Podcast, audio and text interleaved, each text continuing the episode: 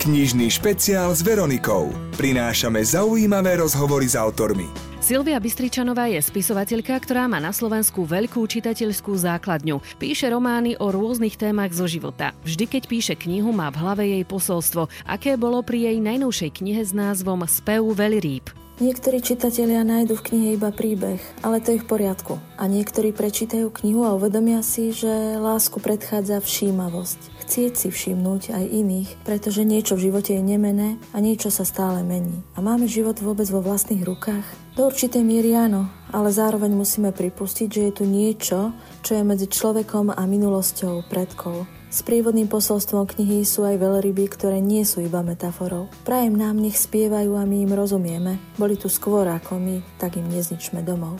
Jej knižná novinka je aj o tom, do akej miery máme život vo svojich rukách a akú úlohu v ňom zohráva minulosť našich predkov a nášho rodu. Silvia Bystričanová o nej povedala: Prostredníctvom príbehu Klári, Filipy a Oskara ponúkam čitateľom návod, ako sa pozrieť na život z rôznych uhlov, ako odbúrať zaťažujúce rodinné stereotypy. Aké dôležité je vedieť a zastať sa seba aj iných, učiť sa nové a zo starého sa poučiť. A niektorí nájdu v knihe aj staré príbehy, ktoré vidieť v oku veľryby.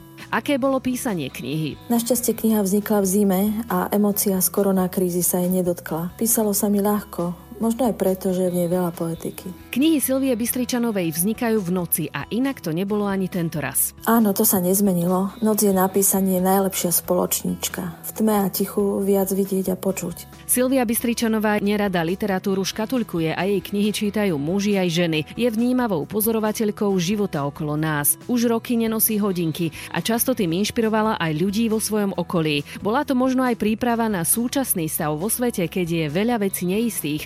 A viac ako na hodinky sa spolieha na osobný vnútorný kompas? Hodinky nenosím. Človek sa musí rozhodnúť, čomu bude venovať čas a akým smerom a kedy sa vyberie. Ak vnútorným kompasom nazvem intuíciu, tak na to sa naozaj spolieham viac ako na hodiny. Spev veľrýb je aj o tom, ako veľmi majú ľudia svoj život vo vlastných rukách a nakoľko im ho ovplyvňuje minulosť predkov. Ako hovorí autorka knihy Silvia Bystričanová, v jej knihách niekto nájde príbeh a ďalší aj niečo viac. Napríklad K tomu, že v uplynulých mesiacoch nebolo možné osobne sa stretávať s čitateľmi, je s nimi stále v kontakte. Nemám rada besedy, kde autor povie čitateľom po úvodných slovách: pýtajte sa. Aj na besedách sa snažím rozpovedať prítomným príbeh, takže besedy sú nenahraditeľné. Všimla som si však, že ako si viac mi píšu maily či správy, ale za tým vidím pocit osamelosti z izolácie. A možno sú za tým aj moje veľryby. Možno ich započuli a potrebujú sa s týmto myšlienkovým zážitkom podeliť. Teším sa z toho a odpisujem naozaj všetkým.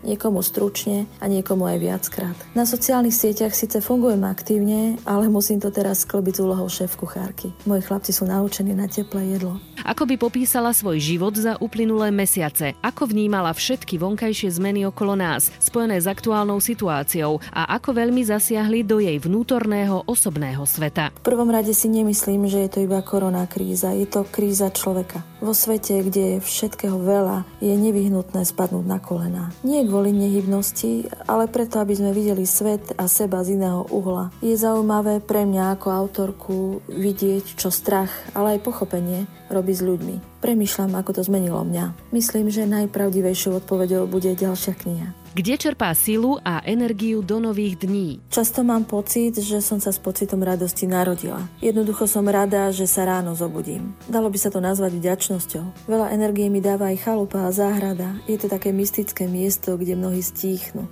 Sanatórium ducha. Pred pár rokmi chcela napísať detskú knihu. Ako sa to vyvíja? Tento rok som nakúpila množstvo detských kníh z antikvariátu. Sú to také knihy môjho detstva. Listujem si v nich, aby som sa pocitovo vrátila do obdobia, keď sa knihy stali pre mňa zázrakom. Detskú knihu mám rozpísanú. Je zvláštne iná, tak uvidím, čo na ňu povie môj vydavateľ. Pri písaní myslím na také deti, akým som bola ja. Deti, ktoré si vystačia, majú vlastný svet a citlivo vnímajú aj svety iných. Avšak nezabudom ani na dospelého čitateľa.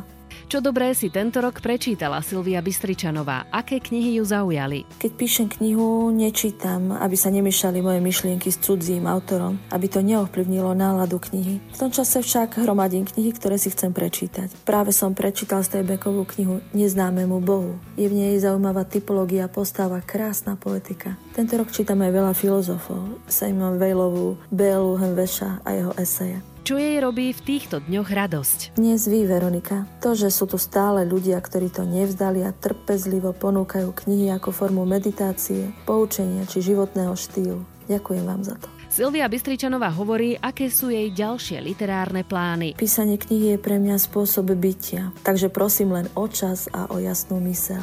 Knihu Spev veľrýb vyhrá jeden z našich poslucháčov. Sledujte knižný špeciál s Veronikou aj na stránke jemné bodka es ká. Knižný špeciál s Veronikou a Pantarej. Pravidelne na Jemných. Počúvajte ho aj v podcastoch na jemné bodka es ká.